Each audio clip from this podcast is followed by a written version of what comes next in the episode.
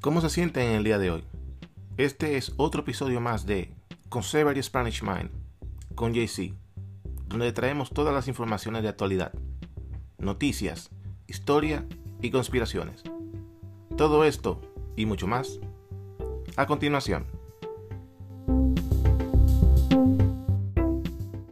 El gobierno federal se está preparando y si usted pensaba que el verano iba a ser la cura y la salvación de todos sus problemas, no se lo crea mucho. El gobierno federal acaba de comprar y va a recibir en este principio de mes 100 mil bolsas para cuerpos con un precio de 5.1 millones de dólares de una compañía privada en California. Así que el gobierno federal se está preparando poco a poco para lo que considera una segunda vuelta cuando venga el otoño y el invierno. Así que si usted pensaba que el verano, las playas abiertas, los comienzos, los comercios abriendo de nuevo y muchos estados volviendo a la normalidad, usted pensaba que esto iba a ser la salvación de su vida y que todo iba a quedar como un mal sueño y vamos a volver a la realidad. No, no se lo crea. El gobierno federal acaba de gastar 5.1 millones de dólares en bolsas para cuerpos del COVID-19, o sea, el virus chino. Así que prepárese, que cuando venga el otoño y las hojas estén cayendo, viene una segunda vuelta y ellos quieren estar preparados. ¿Usted pensaba en algún momento de que ya a nivel mundial esta enfermedad ya estaba controlada? No lo crea. Ahora hay un lugar hay un país que recién está empezando y está empezando a dar bien duro. Y está en Latinoamérica. Este país se llama Brasil. Un país que tiene 211 millones de habitantes. Eh, tiene actualmente 67 mil infectados. La cuenta de cuerpos es imposible de calcular porque tanto tiene una gran metrópolis como también tiene una gigantesca jungla. El país está registrando 3.600 infecciones diarias y los hospitales están al punto del colapso. Brasil se va a convertir en el nuevo punto de infección a nivel mundial. Si usted no lo sabía, vaya preparándose viendo las noticias, porque los cuerpos en Brasil van a ser incalculables.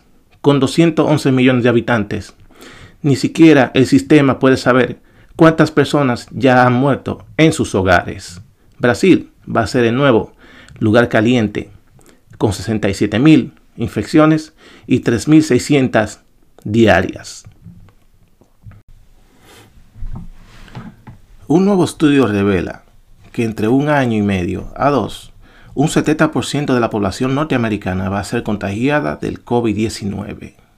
Escuchen bien, un 70% de las personas que viven en este país, en los Estados Unidos, van a ser contagiadas del virus chino entre un año y medio a dos, hasta que no se logre la totalidad de las personas en el país poder ser o tener la accesibilidad de la medicina para el virus chino.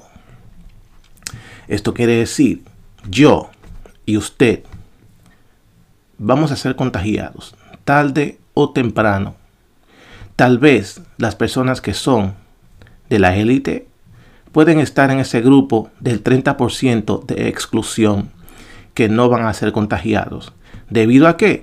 Porque no viven en la urbe, viven alejados de todo el mundo, viven en las montañas o en áreas remotas, donde solamente ellos están en su hábitat, sus familias y con los alimentos necesarios para sobrevivir el tiempo que requiera las personas que vivimos en la, en la urbe como yo y tal vez usted, somos los que vamos a sufrir las enfermedades porque tenemos que estar al roce con las demás personas diariamente. Supermercado, yendo a trabajar o hablando con alguien en la calle. De una manera u otra, si vivimos en la urbe, vamos a ser contagiados. Repito, un 70% de 100. 7 personas de cada 10 van a ser contagiadas por el virus. Así que yo, un humilde servidor, voy a ser contagiado tarde o temprano. Usted No lo sé si usted es de la élite o no vive en la urbe. Pero sí que 70% de 100 van a ser contagiados en América.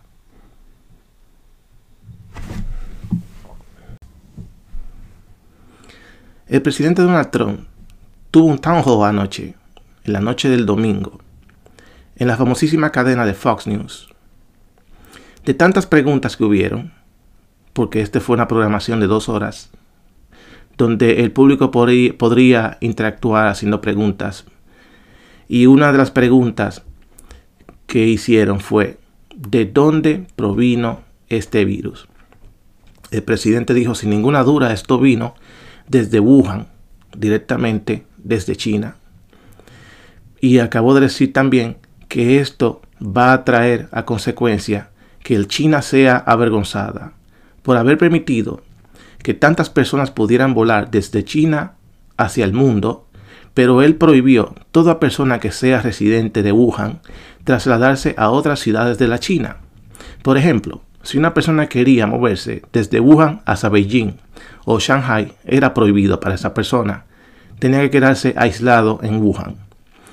Pero si quería volar desde Wuhan a Italia, desde Wuhan a Nueva York, desde Wuhan a Los Ángeles, podría hacerlo sin ningún problema. Entonces quiere decir que a él no le importó mucho si infectaba el globo. Solamente se preocupó en proteger a China de la enfermedad y proteger las demás ciudades. El presidente dijo también que está preparando un reporte, un muy fuerte reporte, y en él va a explicar de dónde el gobierno piensa que originalmente surgió este virus. Se lo he estado diciendo en videos anteriores. Este virus fue creado en un laboratorio. Lo que no sabemos es si fue dejado salir a propósito o fue un error humano. Pero la realidad poco a poco se está revelando y el presidente no tiene pelos en la lengua para decirlo. Muy prontamente, cuando él tenga el chance, va a darle a entender a toda nación el origen de este virus y todos sabemos que esto salió de un laboratorio. Todas aquellas personas que creen que esto fue de una sopa de murciélago tienen una historia muy cerrada en la mente. Hay que ser un poco más abiertos y saber que la tecnología existe y hay potencias que tienen cosas que ustedes a veces no pueden ni imaginárselas. El país asiático chino se está aprovechando de que todo el mundo está volteando la cara hacia sus propios problemas debido a la pandemia que ellos mismos crearon. Cada país, cada nación, está interesado en sus propios intereses de proteger y tratar de sanear el virus de sus tierras. Mientras esto sucede, el país asiático chino está persiguiendo a toda persona que sea de religión. Están entrando a las iglesias, destruyendo los símbolos y destruyendo las cruces. Y muchos edificios también, por igual, siendo destruidos y utilizando los edificios a conveniencia del gobierno. Por si usted no lo sabía, el país comunista está enforzando su ideología, donde ellos creen que para un socialismo no debe existir religión. Y ellos lo están haciendo aprovechándose de que todo el mundo está pensando en la pandemia. Están destruyendo las iglesias, persiguiendo católicos y protestantes. Así que el mundo se preocupa del virus y los chinos se preocupan de la religión. Ahora vemos la necesidad de los medios hispanos de influenciar a nuestras familias con la teoría y la ideología de que los profesores tienen que enseñar a los niños vía internet o por una famosísima aplicación que se llama Zoom. Detrás de esta situación tiene su teoría, porque ya los medios hispanos no funcionan al nivel de información o tratar de que la ciudadanía hispana tenga entendimiento o un tipo de ideología hacia adaptación hacia los Estados Unidos. Lo que es Telemundo y Univision lo que tratan es de persuadir su mentalidad para que usted tenga una ideología demócrata y liberal. Y lo que usted no se da cuenta es que ellos lo usan a usted para ellos pujar su idea y usted vote por quien ellos quieren que usted vote. Últimamente estamos viendo de que ellos están pasando mucho en las noticias, de profesores dando clases, vía internet por la aplicación Zoom y los niños en la casa. Y ellos están tratando de empujar esta idea de que los niños se queden en la casa y que los profesores den sus clases vía internet. Lo que sucede con esto es que de la única manera que ellos pueden empujar de que usted no salga a trabajar y ganarse lo suyo es haciendo que sus hijos se queden en la casa.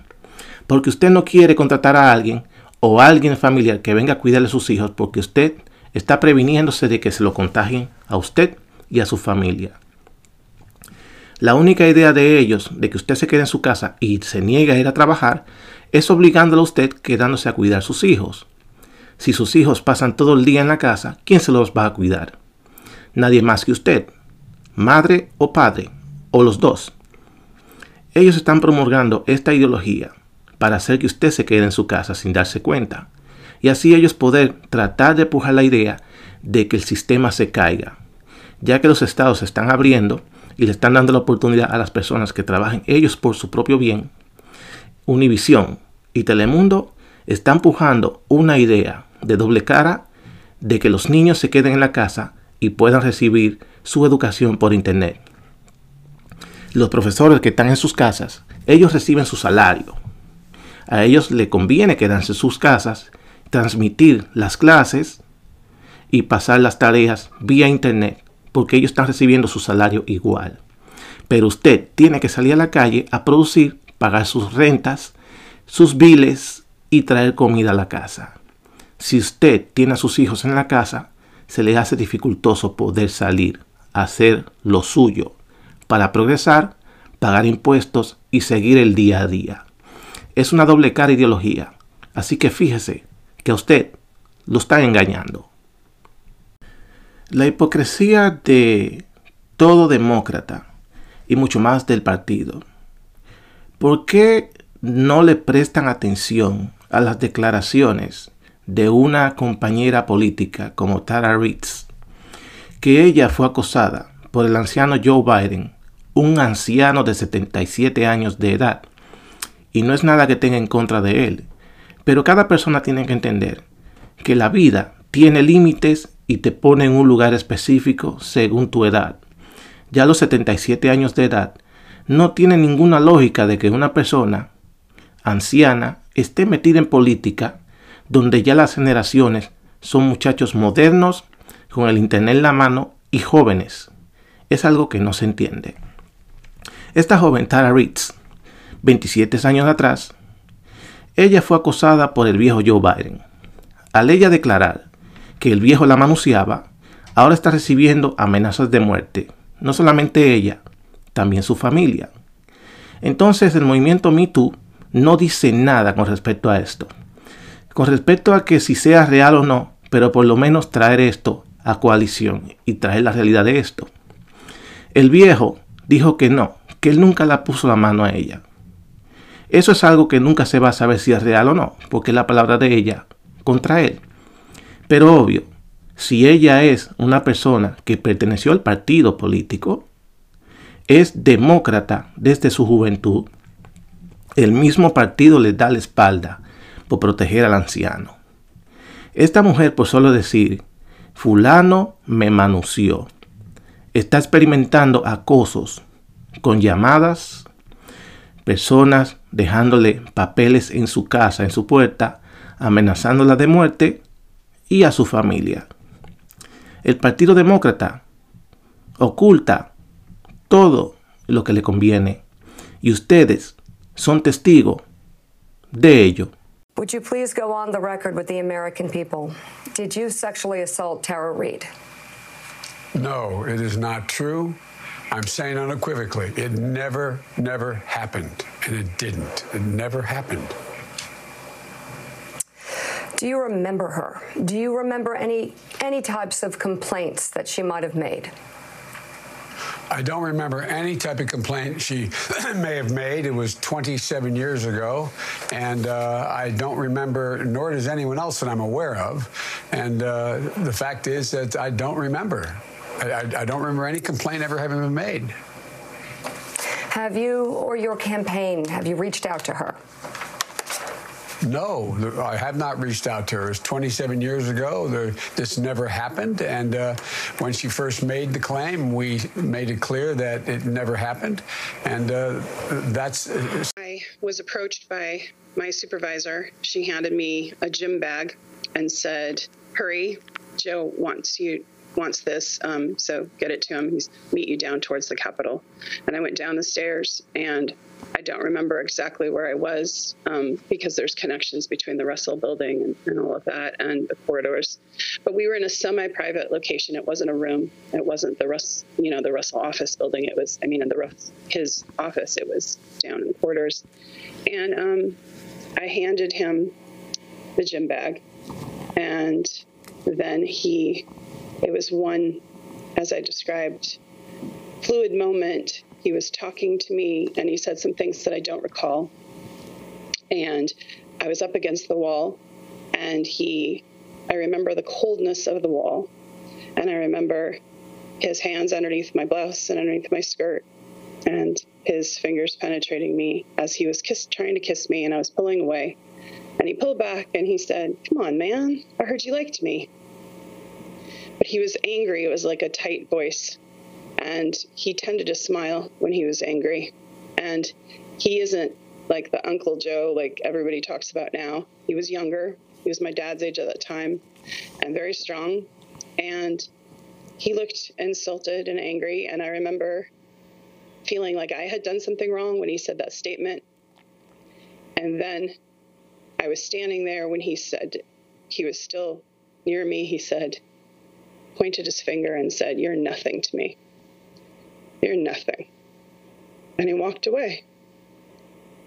And I don't remember exactly where I went after. I think I went to the restroom to clean up, but I don't remember precisely. The next memory I have is sitting on the cold stairs in the Russell building backstairs where the big windows are. And I remember just my whole body shaking. And I remember knowing that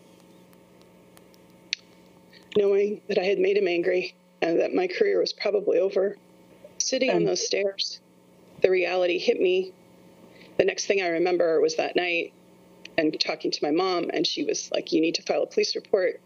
It's a sexual assault. And I didn't think of it as sexual assault, and I didn't really understand. And I was trying to just get over the shock of it because I looked up to him. He was supposed to be a champion of women and I was so thrilled to be at that office and so honored. And it it shattered my life and changed the trajectory of my whole career in life. And I lost my job after I complained and I was fired.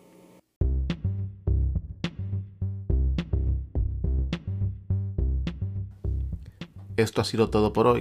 Espero que le haya gustado. Síganme en mis redes sociales, YouTube, Instagram y Facebook, Conservative Spanish Mind en Twitter, arroba Giancarlo NY. Hasta la próxima.